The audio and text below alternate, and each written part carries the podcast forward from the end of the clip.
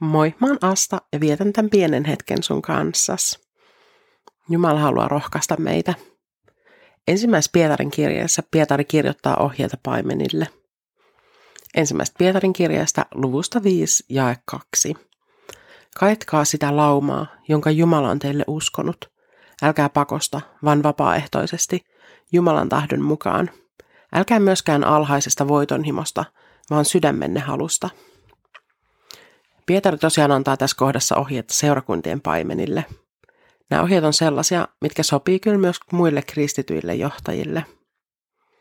Jos vaihdetaan alusta toi kaitkaa sitä laumaa, muotoon hoitakaa sitä tehtävää, jonka Jumala on teille uskonut ja niin edelleen, niin tämä ohje sopii kyllä jokaiselle meistä koskien meidän palvelutehtäviämme seurakunnassa ja elämässä.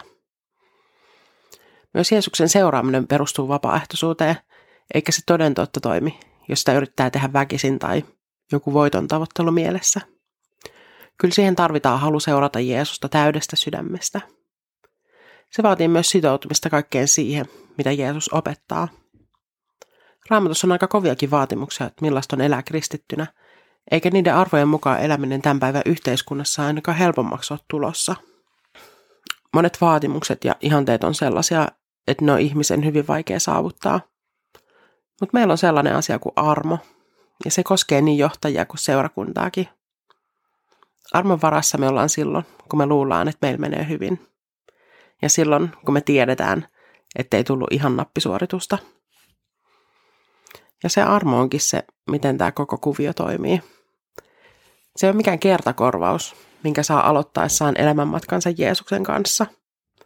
Kyllä se on niin kuin mannaa, joka oli joka ikinen aamu tuoretta ja israelilaisten kerättävissä erämaassa.